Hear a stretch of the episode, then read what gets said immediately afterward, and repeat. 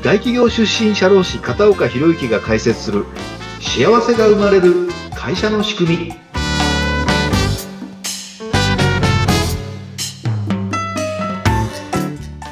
はいこんにちは。社会保険労務士の片岡博之です。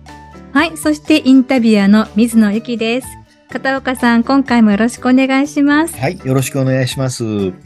さて片岡さんは以前は損害保険会社にお勤めだったということですよね。はい、はいいろいろな案件を抱えていらっしゃったいらっしゃったと思うんですけれども、はい、こう対応が難しかったりとか困ったなっていう案件もたくさんあったんじゃないですか？はい、そうですね。あのまあ会社生活の後半は経営企画とか会社のコーポレート部門にいたんですけど、入社してから15年間は保険金の支払い部門におりまして、はい、単に保険金支払うというだけじゃなくて、あの交通事故を起こされた契約者の方の代わりにですね、相手と交渉して、あの解決したりとか、あるいは、あの火災保険の保険金詐欺の事案をね見抜いて、まあお支払いを謝絶するような、そんなヘビーな交渉をやっておりました。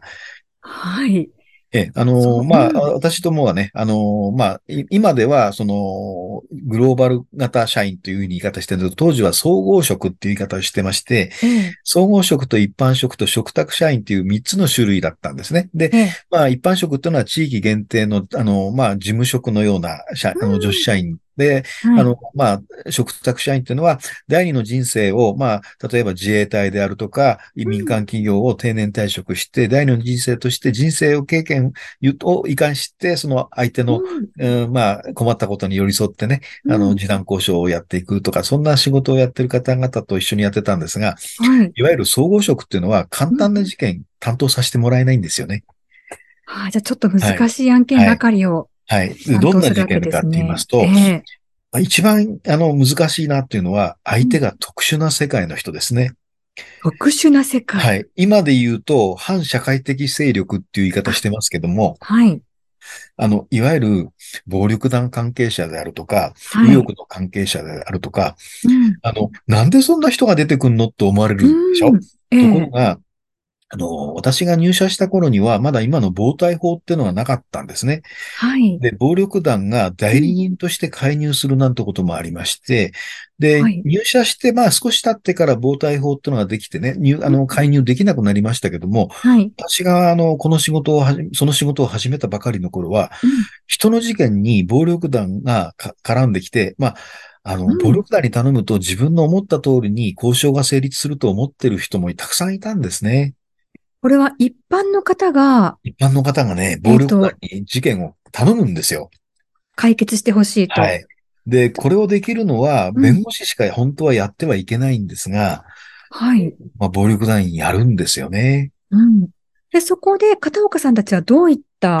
関わりになっていくんですか、はい、私どもはですね、まあ、事故を起こした契約書のの代わりに、うん、あの、示談交渉を代わりにするというよりは、まあ、その方のやった事故によって、いくら保険金払うかっていうことを決めなきゃいけないので、はい。直接当事者として、その相手方にいくら賠償しますよっていう交渉に行くんですね。うんうん。で、それ行ったところが普通のお宅だと思ったらば、暴力団員が待ってた、なんていうこともありますし、はい。中には、どういうわけか暴力団員の車にぶつけちゃう人もいるんですよね。あ、これは仕方がないところですけれどもね。なんでって、あ例えば、あの、まあ、暴力団員の車がどうかっていうのは一見してわからないですけど、あの、右翼団体ですね、あの、黒塗りのバスなんか、あの、走ってるじゃないですか。はい、えー、ああいうバスにぶつけちゃった人がいるんですよ。で、聞いたら、なんでそんな分かっててぶつけたんですかって言ったら、うん、あの、びっくりして足がすくんで、あの、間違ってブレーキじゃなくてアクセル踏んじゃいました。まあ、わかります。気持ちはね、うん、目の前にそんなね、あの、物々しい姿のバスが現れたら、ええ、皆さん緊張しますよね。で、まあ、ぶつかっちゃって、それで、ええ、もう、もう、ブルブル震えてるわけですね。で、まあ、相手もね、その、一般の加害者いじめるなんてことはしないんですよ。彼らもね、はい、あの、素人さんいじめたってお金出ないじゃないですか。なので、保険会社と直接交渉することを好むんですね。あと電話がかかってきて、すぐ事務所に来いというふうに言われるわけです。怖いですね、これはまた。怖いです。で、これもね、私、本当は、あの、複数対応しなきゃいけないっていう鉄則があったんですが、はい、若い頃ですね、うん、あの、あんまり、あの、怖さを知らなかったからなんですね。本当に新入社員の頃、一、うん、人で行ってしまったんですよ。えーで、何が起きたかって言いますと、うん、もちろん、あの、暴力団員も保険会社の社員に体に危害加えたら大変なことになります。はい、そんなことをしたら絶対にね、自分たちがその逮捕されますんで、うん、保険金をそのたくさん取りたいったって、それは、あの、叶わないことになるので、はい、まあ、言葉巧みにね、あの、脅しにならないような優しい言い方で、あの、監禁するんですね。監禁されるんですか？返してくれ、返してくれないんですよ。私もあの、一人で乗り込んできましてですね、夕方ぐらいに着いたんですね。えー、まあ、交渉決裂したら帰ってこようかなと思って、うん、まあ、交渉して、はい、まあ、あの、私どももね、あの、お支払いの、その基準というのがありますから、うんうん、いくら相手が暴力団だろうが、そんなたくさん払うわけいきません。はい。で、まあ、申し訳ありません。基準ではこれだけしかお支払いできないんで、これでなんとかご了解くださいって言うんですけど、うん、向こうは、お前そんなこと言って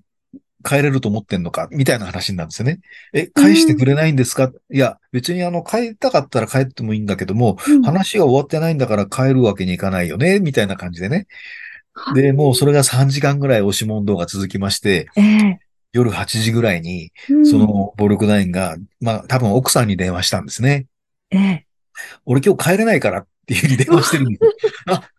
んということは、この人俺帰れないからってことは私も帰れないのかと思って、そこで私はね、あの、やんわりと監禁されたなってことに気がつきまして、で、でも最後私勝ったんですよ。これはどうして？今で言う私ぐらいの、まあ60ちょっと前ぐらいの年なんですね。うん、で私は大学出たばっかりの22、3歳なわけですよ。はい、どっちが体力あると思います？はい。で、まあ、10時、11時過ぎてですね、はい、同じことの繰り返しで押し問答してるわけなんですよ。ええーで、まあ、もう向こうも痺れ切らしてね、もうそろそろ向こうもお腹空いたし眠くなってきた。で、私は、はい、まあ若いですから食べなくても寝なくても全然なんともないそうですね。22歳大丈夫ですよね。22歳と60近い人比べたらね、はい、もう絶対体力は絶対圧倒的に私の方が上なんで、うん、そこで12時ちょっと前になって、うん、いい、もう帰れって言われましてね。あの、勝ちました。体力的に解放されたと。そう、体力的に向こうがもう折れてね、解放してもらって。まあもちろんその後はね、うん、あの、弁護士さんにちゃんと入ってもらって、叱るべき解決は見たんですけれども、はい、まあその時に帰ったらね、あの上司に怒られました。あの、その頃はね、携帯電話なんかない時代ですから、ずっとね、私の連絡を待って会社で待っててくれたんですよね。ああ、でもそれも優しいですよね。うん、本当にね、もう帰った瞬間、お前なんで連絡しないんだって怒られましてね、本当に心配して、で、大体一人で行くなっていうふうにね、そうですね。まあ、あの、若気の至りと言いますか。でも、それからやっぱりね、ヤクザの案件、そっからはちょっとね、怖くなりましてね、もう暴力団が出てくるっていう事件が分かって、明日会わなきゃいけない時にはもう、胃がキリキリ痛みましたし、まあ、保険金詐欺なんかやってる時もやっぱりね、向こうは力で脅かそうとするんですよね。自分が後ろめたいことやってるので、保険会社のなんかあの、隙をついてね、お前の会社の対応になってないんじゃないかみたいにクレームを言って、それで少しでも自分がやってることの正当化をしようなんていう、そういう詐欺も、もう、あの、やろうとする人もいましたし、まあ、もちろんそういう方にはね、毅然とした対応して、まあ、最終的には裁判で決着をつけるっていうような、あの、あの、方向で解決はしましたけども、そんな事件をね、まあ、そうですね、数は、あの、正確には記録してないですけど、数千件くらいはやったんじゃないでしょうかね。うん、でもやっぱりその現場に行くと怖いですし、怖いですね、でも会社のね、その先ほどの基準というものもありますから、はい。負けるわけにも、ね、お客さんから預かってる保険料をきちんとした形で、あの、運営しなきゃ、運用しなきゃいけませんので、はい、あの、あるその特殊な請求者にね、便宜を図ってたくさん払うってわけにいかないわけですよね。払う理由があればね、あの、本当に気の毒な、もう大きな怪我をされてね、大変な思いをされてる方には、ちゃんとたくさんお支払いするんですけども、あの、暴力団のような代理人に1円たりとも余分なお金払えませんので、そこはもう毅然とした態度をとって、まあ、それで自分の身が危なくなるっていうことは感じたことないですけども、精神的には結構怖かったですね。そうですね。ストレスもかなり溜まりますし、はい、キリキリとした時間が過ぎていくだけというそうなんですよね。経験も何度かされてるわけですね。えー、まあ、一番怖かったのは、まあ、今で言う半グレってやつですね。ヤクザではない、あの、暴力団ではないんですけども、えー、その人と物損関係で示談交渉をしたですね、2ヶ月後ぐらいに新聞にその人が載ってたんですよ。なんと殺人で逮捕されてたんですね。で、あの、その人を殺した時期を見たら、うん、私と会う前だったんですよ。もうその時はやっぱりさすがに足がすくみました。ちょっと間違ったら、私もそうなってたかななんて思ってね。損害保険会社の皆さんっていうのもやはり、たくさんのいろいろなこう、修羅場のような現場もくぐりながらのお仕事なんですね。戦いの日々といったところ、戦いの日々ですね。あの、ね、特殊請求者との戦いの日々ですね。でもちろん、あの、火災保険のね、その、まあ、保険金作業をやろうとしていると疑った人たちも、いろいろ事情はあるんだと思うんですけども、うん、私もその、本当にこれで燃えるのかっていういろいろ機材を買い込んできてですね、実験をやって録画してですね、うん、あの、証拠を作ってみたりとか、いろんなこともやってみました。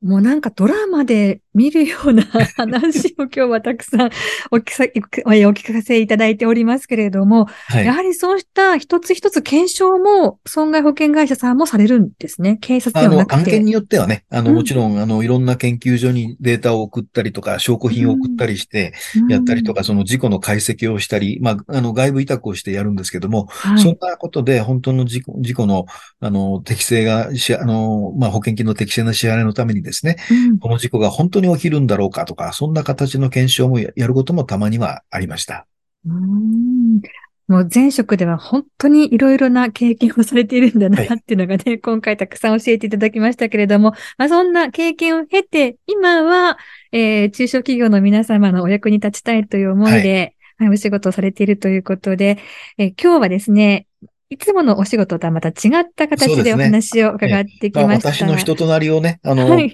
知ってもらうためにどんなバックボーンがあるのかっていうのをちょっとね、うん、あの、自己開示をしてもいいかなと思いまして、ちょっと今までとは違った系統の話をしてみました。はい。ということで、この片岡さんご自身の人柄にも少し触れることができた、そんな回となりました。はい、そして片岡さんに直接アクセスしたいという方もいらっしゃるかと思います。はい。はい。どうしたらいいですか？はい。あの、この番組のコーナーに問い合わせの欄がありますし、私は Facebook、Twitter もやっておりますので、その、つながっていただければ Facebook、Twitter に直接お問い合わせいただければ、ご意見、ご要望、ご質問等遠慮なくおあのお待ちしておりますので、どうぞ、あの、ど、どしどしお寄せください。はい。ということで、片岡さん、今回もどうもありがとうございました。ありがとうございました。